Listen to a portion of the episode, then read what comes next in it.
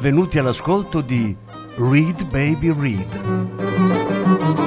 un programma di reading letterario radiofonico a cura di Franco Ventimiglia e Claudio Desser. Voce Franco Ventimiglia. Regia Claudio Desser.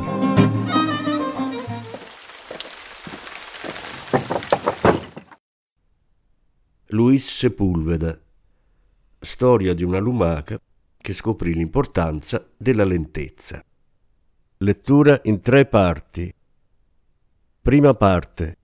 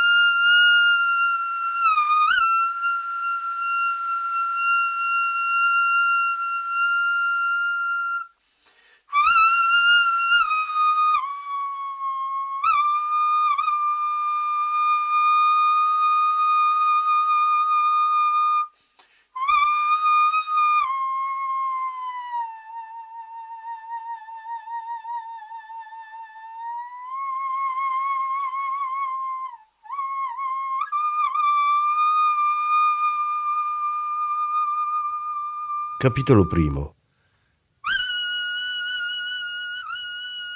In un prato vicino a casa tua o a casa mia viveva una colonia di lumache sicurissime di trovarsi nel posto migliore del mondo. Nessuna di loro si era mai spinta fino al limitare del prato, né tantomeno fino alla strada asfaltata che iniziava proprio là dove crescevano gli ultimi fili d'erba. E siccome non avevano viaggiato, non potevano fare confronti quindi ignoravano che per gli scoiattoli il posto migliore era sulla cima dei faggi, o che per le api non c'era posto più piacevole delle arnie di legno disposte in fila dall'altra parte del prato. Non potevano fare confronti, ma non importava, perché per loro quel prato, dove grazie alla pioggia crescevano in abbondanza le piante di dente di leone, era il posto migliore per vivere. Quando arrivavano i primi giorni di primavera e il sole faceva sentire delicatamente la sua tiepida carezza, le lumache si svegliavano dal letargo invernale, con un lieve sforzo dei muscoli sollevavano il guscio, quel tanto che bastava a mettere fuori la testa, e subito allungavano i cornini con in cima gli occhi. Allora scoprivano con gioia che il prato era coperto di erba, di piccoli fiori selvatici e soprattutto di saporiti dente di leone. Certe lumache, le più vecchie, chiamavano il prato paese del dente di leone e chiamavano casa la frondosa pianta di calicanto che ogni primavera germogliava con rinnovato vigore dalle foglie castigate dalla brina invernale. Sotto quelle fronde le lumache passavano gran parte del loro tempo, nascoste allo sguardo avido degli uccelli. Fra loro si chiamavano semplicemente lumaca e questo a volte creava qualche confusione, risolta con grande flemma. Succedeva, per esempio, che una del gruppo volesse parlare con un'altra. Allora sussurrava Lumaca, voglio dirti una cosa. E questo bastava perché tutte le altre girassero la testa. Quelle che erano alla sua destra la giravano a sinistra quelli a sinistra la giravano a destra, quelle che erano davanti si voltavano indietro e quelle di dietro allungavano le testoline sussurrando E a me che vuoi raccontare una cosa? Allora la lumaca che voleva raccontare una cosa a un'altra lumaca si spostava lentamente, prima a sinistra, poi a destra e subito dopo avanti o indietro, ripetendo Mi dispiace, non è a te che voglio raccontare una cosa, finché non arrivava accanto a quella a cui voleva davvero raccontare una cosa, in genere qualche avvenimento legato alla vita del prato. Le lumache sapevano di essere lente e silenziose, molto lente e molto silenziose, e sapevano anche che quella lentezza e quel silenzio le rendevano vulnerabili, molto più vulnerabili di altri animali capaci di muoversi rapidamente e di lanciare grida d'allarme. Per evitare che la lentezza e il silenzio le impaurissero, preferivano non parlarne e accettavano di essere come erano, con lenta e silenziosa rassegnazione. Lo scoiattolo squittisce e salta svelto di ramo in ramo. Il cardellino e la gazza volano veloci, uno canta e l'altra stride. Il gatto e il cane corrono veloci, uno miagola e l'altro abbaia. Ma noi siamo lente e silenziose. È la vita e non c'è niente da fare. Sussurravano sempre le più anziane. Tra loro, però, c'era una lumaca che, pur accettando una vita lenta, molto lenta e tutta sussurri, voleva conoscere i motivi della lentezza. Capitolo secondo La lumaca che voleva conoscere i motivi della lentezza non aveva un nome, come del resto non lo avevano le altre lumache, e questo la preoccupava molto. Le sembrava ingiusto non avere un nome, e quando una delle lumache più vecchie le domandava perché ci tenesse tanto, lei rispondeva come loro a bassa voce perché il calicanto si chiama così, calicanto. E perciò quando piove, per esempio, diciamo che andiamo a rifugiarci sotto le foglie di calicanto. Anche il saporito dente di leone si chiama così, dente di leone. E perciò quando diciamo che andiamo a mangiare delle foglie di dente di leone, non ci sbagliamo e non mangiamo ortiche. Ma gli argomenti della lumaca che voleva conoscere i motivi della lentezza non risvegliavano grande interesse nelle altre lumache. Mormoravano fra loro che le cose andavano bene così, che bastava sapere il nome del calicanto, del dente di leone, dello scoiattolo e della gazza, del prato che chiamavano paese del dente di leone, e sostenevano di non aver bisogno d'altro per essere felici come erano, lumache, lente e silenziose, tutte impegnate a mantenere umido il corpo e a ingrassare per resistere al lungo inverno. Un giorno la lumaca che voleva conoscere i motivi della lentezza sentì i sussurri di due lumache più anziane. Parlavano del gufo che viveva tra le foglie del faggio più alto e vetusto dei tre che si ergevano lungo il margine del prato.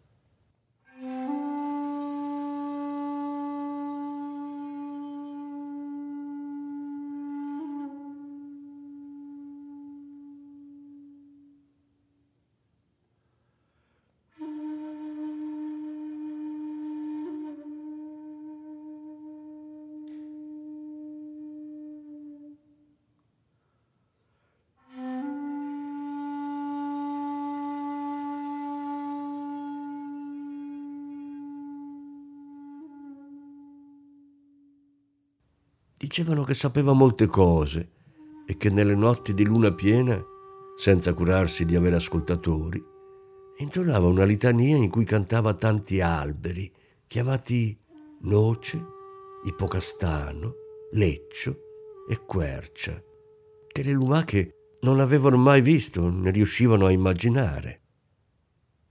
La lumaca decise di chiedere al gufo i motivi della lentezza e lentamente, molto lentamente, si diresse verso il più vetusto dei faggi. Lasciò il riparo delle foglie di calicanto quando la rugiada faceva splendere il prato, riflettendo le prime luci del mattino, e arrivò al faggio quando le ombre lo coprivano come un manto di silenzio. Gufo, voglio farti una domanda, sussurrò allungandosi verso l'alto. Che cosa sei? Dove ti trovi? volle sapere il gufo. Sono una lumaca e mi trovo ai piedi del tronco, rispose lei. Sarà meglio che tu salga fino al mio ramo. Hai una vocina fievole come il rumore dell'ebba che cresce. Sali, la invitò il gufo e la lumaca cominciò un altro lento, lentissimo viaggio.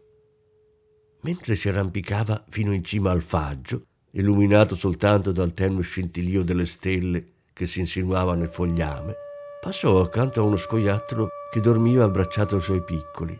Più in alto schivò la l'acre lavoria di un ragno che tesseva la sua tela fra i rami e quando, stanca per la salita, arrivò al gufo, la luce del nuovo giorno restituiva al faggio tutti i suoi colori e le sue sfumature. Eccomi qua, sussurrò la lumaca. Lo so, rispose il gufo. Non apri gli occhi per guardarmi? sussurrò di nuovo la lumaca. Li apro la sera e vedo tutto quello che c'è. Di giorno li chiudo e vedo tutto quello che c'è stato. Qual è la tua domanda? indagò il gufo. Voglio sapere perché sono così lenta, sussurrò la lumaca. Allora il gufo aprì i suoi enormi occhi rotondi e la osservò attentamente. Poi li richiuse. Sei lenta perché hai sulle spalle un gran peso, spiegò il gufo. La lumaca trovò la risposta poco convincente. Il suo guscio non le era mai sembrato pesante, non la stancava portarlo e non aveva mai sentito un'altra lumaca lamentarsene. Allora lo disse al gufo e aspettò che quello finisse di ruotare la testa sul collo. Io so volare, ma non lo faccio.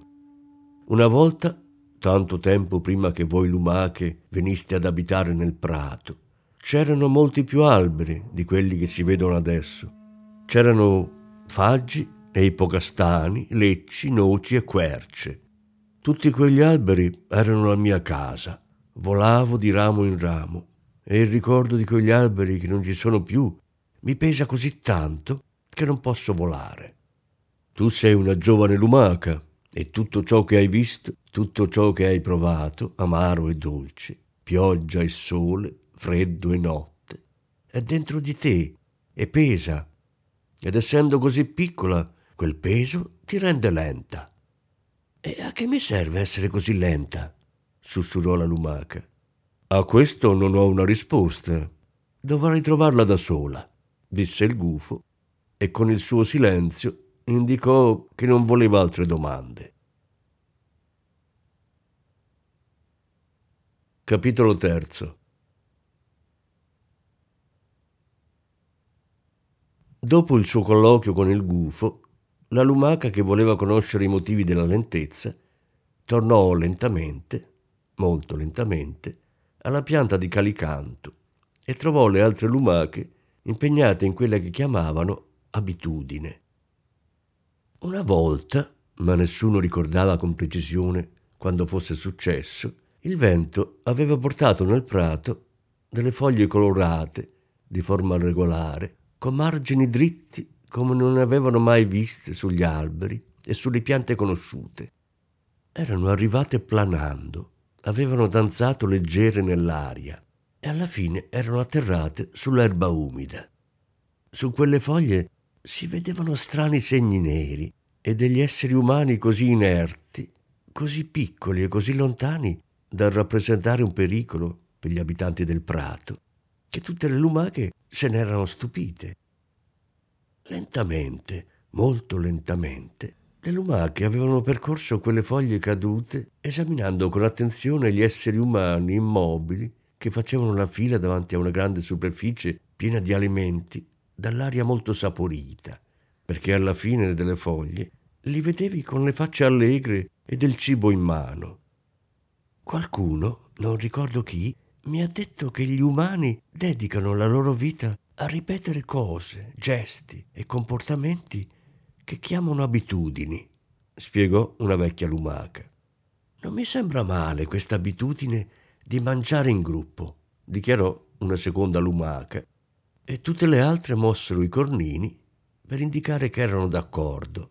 Quell'abitudine di mangiare in gruppo era fantastica. Da quel giorno smisero di mangiare da sole quando capitava, spinte semplicemente dalla fame, e decisero di farlo insieme al tramonto riunite sotto le foglie del calicanto. Per rendere più piacevole l'abitudine, si alternavano fra chi, sussurrando, faceva delle domande e chi, sempre in un sussurro, dava le risposte. Che cosa abbiamo da mangiare? chiedeva una. Dente di leone, saporite foglie di dente di leone, rispondeva un'altra. Vorrei mangiare qualcosa di molto saporito, diceva una. Ti consiglio il dente di leone, ribatteva un'altra. Grazie all'abitudine, ogni sera le lumache si radunavano a mangiare foglioline di dente di leone sotto i rami del calicanto e sussurrando parlavano dell'infaticabile lavoro delle formiche, dell'alterigia delle cavallette che attraversavano il prato con lunghi balzi senza fermarsi a salutare nessuno, e anche dei pericoli che li minacciavano. Temevano soprattutto i bruchi, capaci di vincere la forza con cui loro si aggrappavano alle foglie del calicanto e gli scarabei, le cui potenti mandibole erano in grado di rompere il loro guscio. Ma più di tutto temevano gli esseri umani. Quando una lumaca sussurrava splash e poi lo sussurrava un'altra e poi un'altra ancora fino a ripetere tutte quante quel sussurro d'allarme, sapevano che per colpa del modo distratto di muoversi che hanno gli umani posando dove capitava i loro pesanti piedoni, molte di loro non sarebbero arrivate alla piacevole abitudine del tramonto. La lumaca che voleva conoscere i motivi della lentezza prendeva parte ogni sera all'abitudine di mangiare e di sussurrare gli avvenimenti della giornata sotto il calicanto e non la smetteva di fare domande sul perché della lentezza e sul perché non avevano un nome.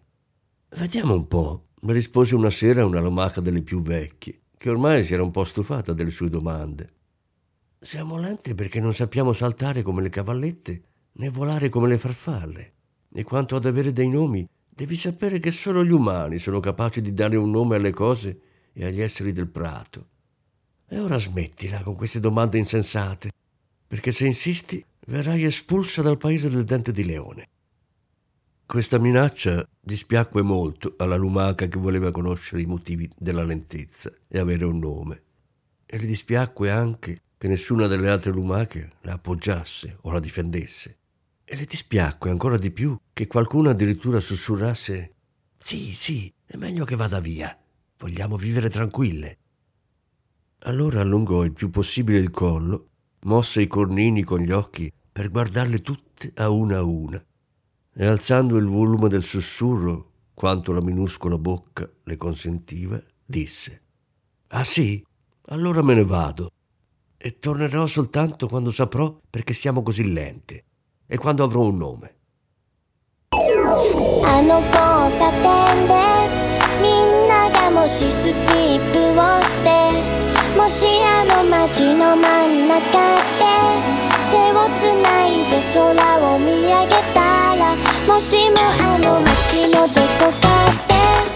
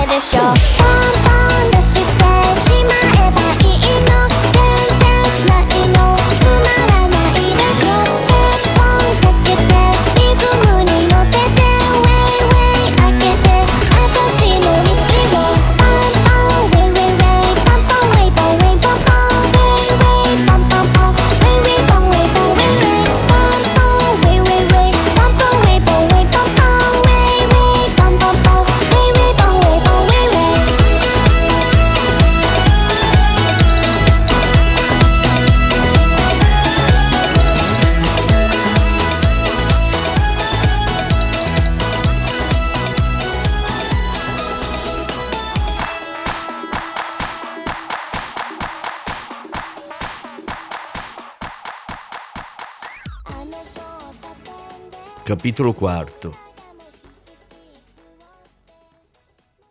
Senza mai smettere di mangiare, le altre lumache videro allontanarsi la lumaca che voleva conoscere i motivi della lentezza e anche avere un nome, lentamente, molto lentamente, fino a sparire dietro le erbe più alte del prato. Quando il tramonto cedette il passo all'oscurità e i fili d'erba e le piante umide di rugiada cominciarono a riflettere il bagliore delle stelle, la lumaca decise di cercare un posto sicuro per passare la notte, una superficie liscia a cui attaccarsi, per poi chiudersi subito dentro il guscio. Lentamente, molto lentamente, avanzò di lato, ma trovò soltanto erba e cambiò direzione, finché i suoi minuscoli occhi scorsero una pietra non molto alta, che le parve un magnifico rifugio. Lentamente, molto lentamente, si arrampicò e quando arrivò in cima scelse il punto più liscio. Allora adattò il corpo in modo da chiudere l'ingresso del guscio e si contrasse. Controllò un paio di volte di aver aderito bene alla pietra e si preparò a dormire. Dentro il guscio il buio era totale. Il collo, la testa, i cornini e gli occhi formavano una massa compatta che si adattava perfettamente alla forma della cavità. Ma la lumaca aveva troppi pensieri per poter conciliare il sonno. Forse aveva commesso un errore abbandonando il gruppo e la sicurezza delle piante di calicanto, pensava, ma allo stesso tempo qualcosa, una voce sconosciuta, le ripeteva che la lentezza doveva avere un motivo e che possedere un nome suo, soltanto suo, un nome che la rendesse unica e inconfondibile, doveva essere una cosa meravigliosa. Stava pensando a questo quando sentì che la pietra si muoveva, in modo quasi impercettibile, ma si muoveva. Da altre lumache più vecchie aveva sentito raccontare storie terribili di un animale chiamato Riccio, che era tutto coperto di aculei e quando andava in cerca di cibo era capace di rovesciare pietre molto pesanti.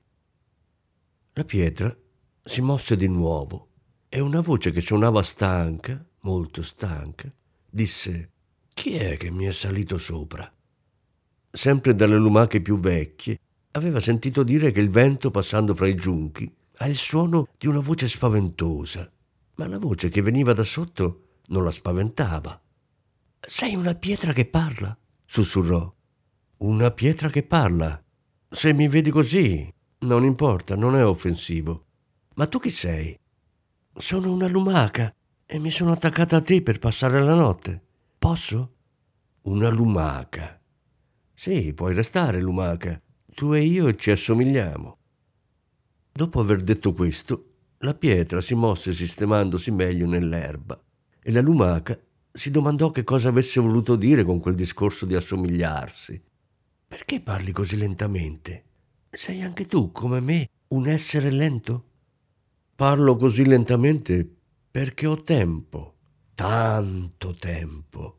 Sogni d'oro, lumaca. La lumaca fece varie altre domande che non ricevettero risposta e alla fine si addormentò fiduciosa.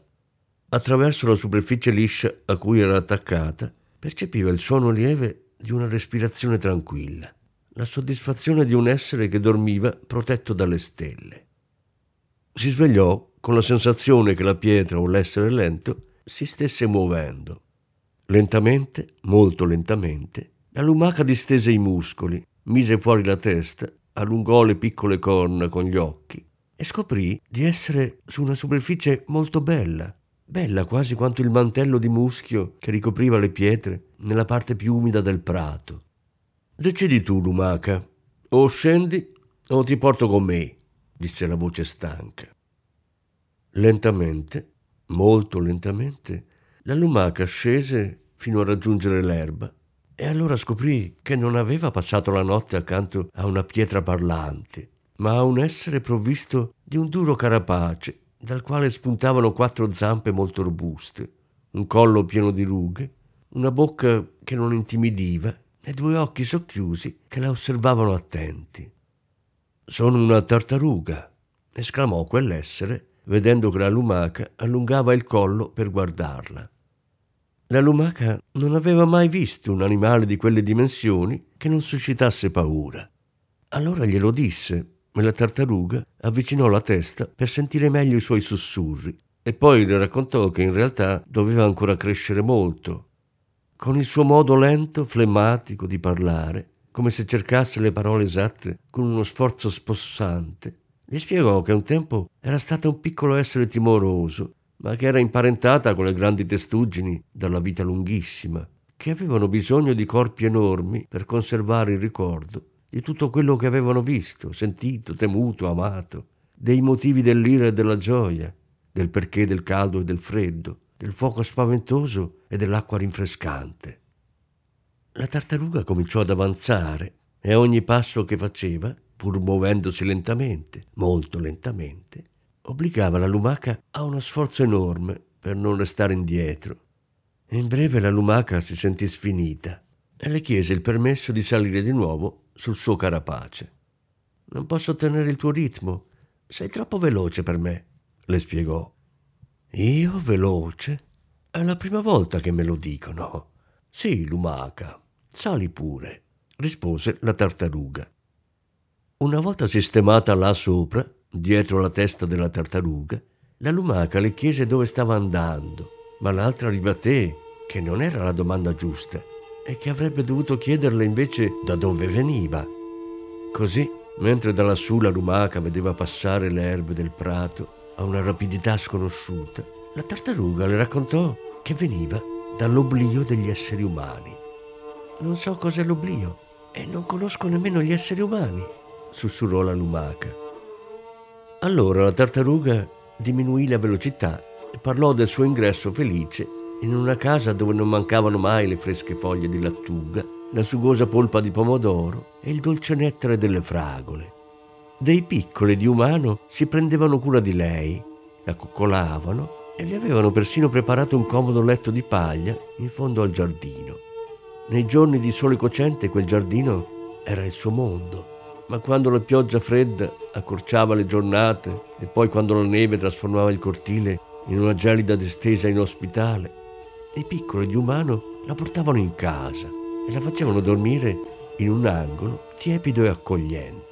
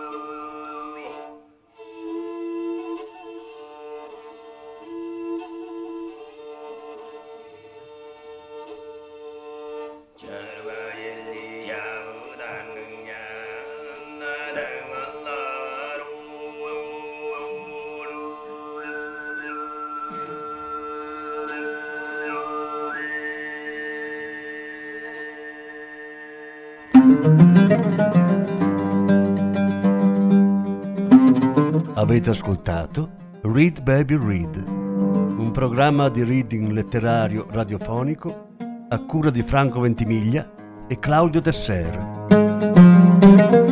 Grazie per l'ascolto, alla prossima settimana. La seconda parte della lettura andrà in onda la prossima settimana.